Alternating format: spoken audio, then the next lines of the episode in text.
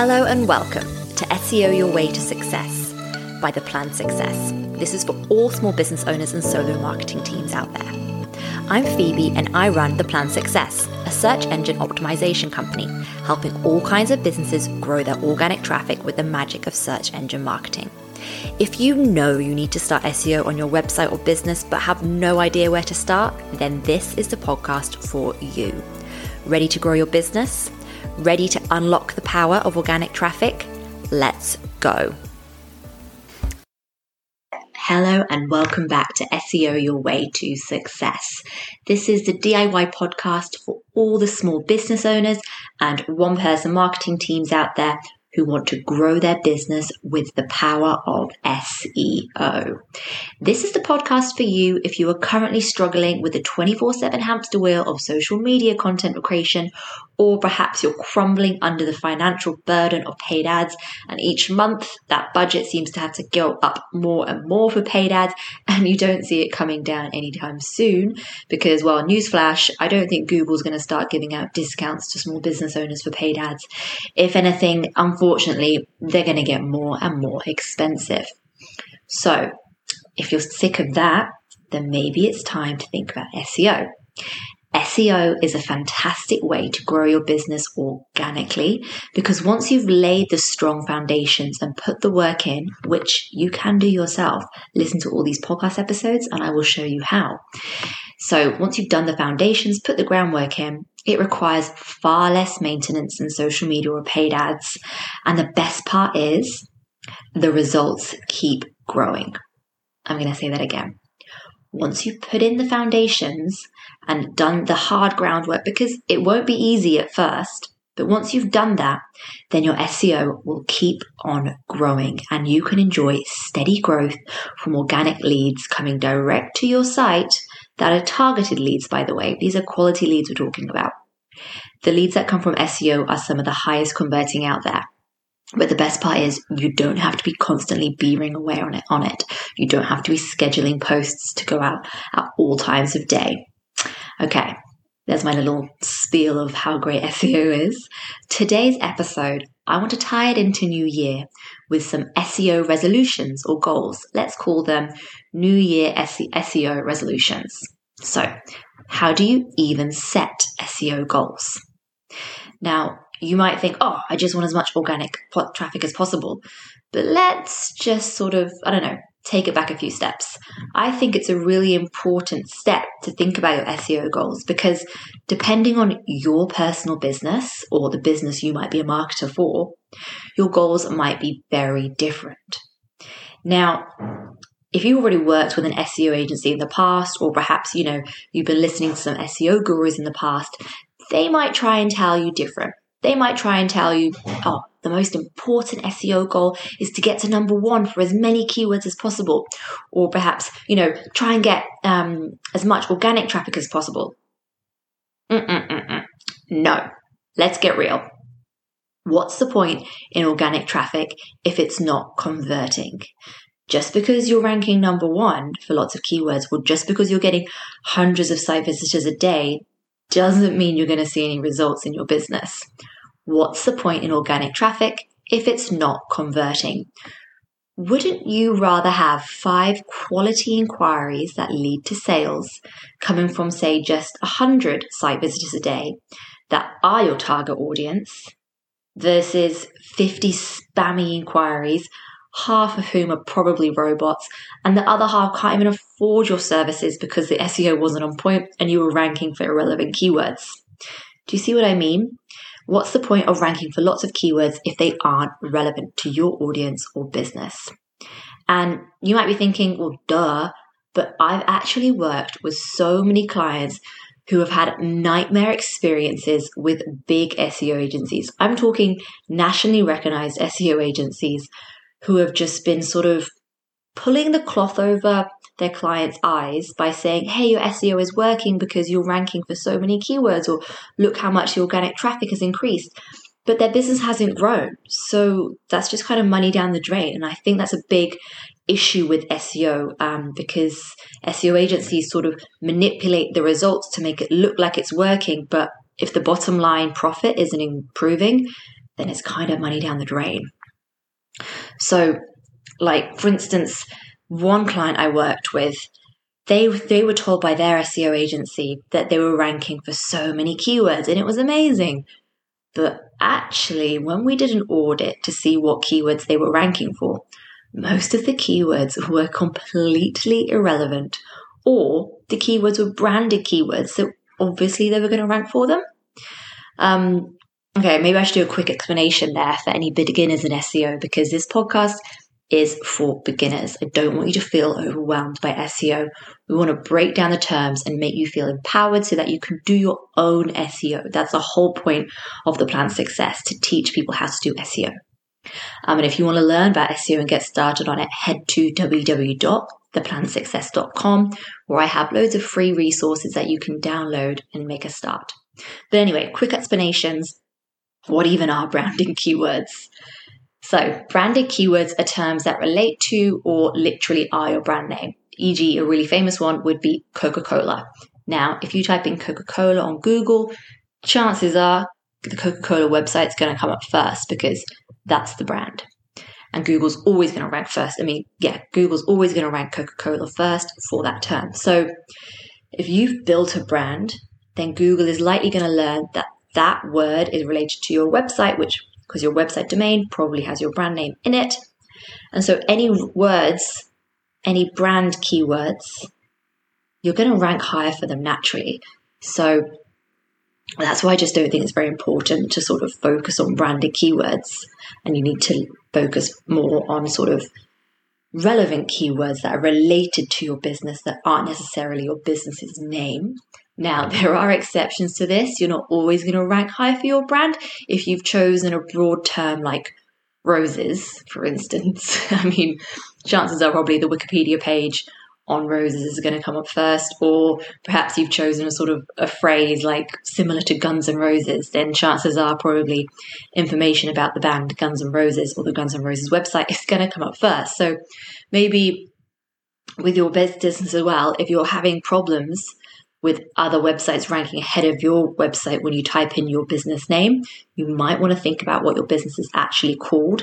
So, for instance, when I chose the plan success, I made sure that it's sort of not well known as any other brand. I did a bit of research, and now if you type in the plan success into Google, I come up first. But my point is, when you're type when you're looking at sort of goals, you would rather go for non-branded keywords. You don't want to have all your organic traffic coming from branded keywords. So that's why it's important when you're choosing your goals that one of your goals could be to increase non-branded keyword traffic. The other explanation I wanted to go into here is how do you even know what your website is ranking for? Um, now, SEO agencies and SEO professionals, we have access to paid SEO tools, which anyone can buy, but obviously they're just a little bit expensive. And if you're just looking after your website, might not be worth it. But the easiest way to do it yourself for free is with Google Search Console. Now, this tool is free, so I recommend any and every website to make sure it is set up. Um, all you need to do is go onto Google, type in Google Search Console, and follow the easy instructions to set it up and link it to your website. Then if you've just set it up, you'll need to leave it a few days or probably better a couple weeks for Google to gather data on how your website is doing on Google search. But then once it's gathered the data, you can go in there and see the exact keywords or queries, as they're called on Google Search Console, and see, see exactly what your website is ranking for. You can divide it by country, you divide it by page, website page. You can even see the rankings as well, so you see what position you're in. It's such rich data any SEO is using this every single day, um, and you can too for free. So I definitely recommend setting that up. Now we've spoken a little about what kind of goals you don't want to focus on for your business. What kind of goals would be more appropriate? Okay, now I don't care what any other SEO person tells you. For me and for the clients I work with, it ultimately comes down to one of two things. This is for all service based businesses or e commerce businesses out there. Your first step in goal setting is to figure out do you need more inquiries, leads, or do you need to make more sales. So, if you're a large company, um, or say like you're a business based company, I don't know, like a consultancy company or something like that, then sure, you might just want to be focusing on brand awareness. And so your SEO campaign would be different. But for the sake of argument and for this podcast episode, we're just going to focus on either increasing inquiries or increasing sales. Um, or actually, a fourth exception to this, or a second exception to this, would be blogging websites because they would probably be interested in getting more traffic and more traffic from higher paid um, countries in the Western world. So, okay, so blogging and larger businesses have, might have different SEO goals, but for all small businesses, they normally have a need to either increase inquiries or in sales. So, why not cut the BS and just focus on that when it comes to your goals? when we're thinking about your goals, you're going to want to always refer back to this umbrella goal of increasing more inquiries or increasing more sales. Um, and if you're not, well, if neither of these things are happening, then you might want to rethink your strategy. Now, this is how I would do it. I would imagine it like a pyramid. And at the top of our pyramid is going to be increasing more inquiries. That's what we're going to use as the example for this um, episode, but increasing sales, it would be similar process, but obviously you've got product pages versus landing pages and a contact form. So below that on the pyramid, you're going to have little goals. Um, and I like to use the acronym SMART goals. I think they're great for business owners because they help break everything down. And I use them all the time in business actually. Like, how am I going to do XYZ? Break it down into a SMART goal and it gets me from one step to the next in a manageable way that doesn't overwhelm me. And also, it means I can sort of break it down and fit it around my schedule. If you're not familiar with SMART goals, SMART stands for specific, measurable, achievable, relevant, and time bound. So, defining your goals within these parameters will make sure you kind of stay on track at all times. Um, and also, I guess, keep you sort of um, what's the word accountable keep you accountable because you are working towards that time deadline so we've got the overall goal of getting more leads but how do we turn that into smaller smart goals that contribute to the overall goal so a great way of doing this with seo is reverse engineering it i.e to get more leads we're going to need more people filling out the form on the contact us page or perhaps wherever else you have um, a lead form pages. But how do we get more people filling out that form? Okay, let's reverse engineer it again. You're going to get more people filling out that form by directing people to our website via targeted keywords and or with related useful information found in blog posts and when people find our blog posts, they are then directed to our lead form via an easy to see button or hyperlink, a CTA, call to action. So that's the kind of the two main ways that you are going to increase your overall leads.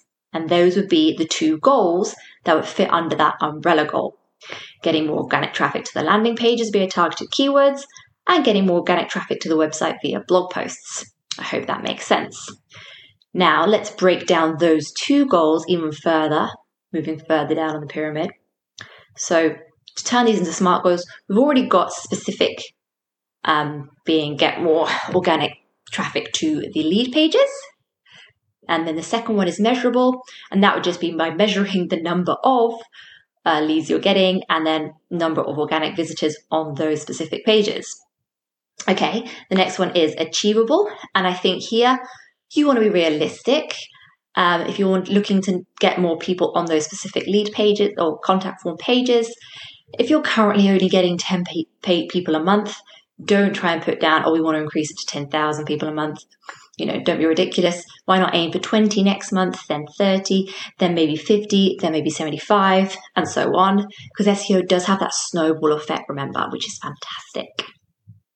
Also, you might want to do a spot of research to make sure you have a rough idea of search volume, i.e., the number of people that search for your term a month. If it's a low volume keyword or niche, then your SEO, your organic traffic is never going to be super high. Just like on social media, if you had a very niche account that sold, I don't know, turtle shell polish, you know, you're never going to expect millions of followers on your social media account for that. Likewise, you're never going to get millions of organic site visitors, um, leads a month. So, sticking with the SMART acronym, we've got achievable done. Um, and I think relevant, which is the next one, S M A R, is already kind of implicit in the goal because of our overarching goal of more leads. So, this goal is relevant to us. The next one is time bound. Now, with SEO, one of the reasons a lot of people sort of don't like it or think it's too difficult is that it's a slow burner. It's not like paid ads that you can turn on and off for instant results. With SEO, when you're planning your goals, you're going to want to think in three months periods or ideally even six month periods, just because of the way that Google has to constantly crawl your website and it's kind of always balancing you up against other websites. And it just takes time for Google to learn and to trust your brand that you're a legitimate business. So, yeah, think long term, don't think short term, but remember it's so worth it. Um, so with SEO, thinking within those three months or six month periods, you know, you're going to want to try a strategy, i.e., improving your landing pages, working on your keywords, working on your user experience, so that when people find your website via those keywords, they are then more likely to click on your calls to action, on your buttons, or on your contact forms. And then you're always want, wanting to constantly refine and improve it.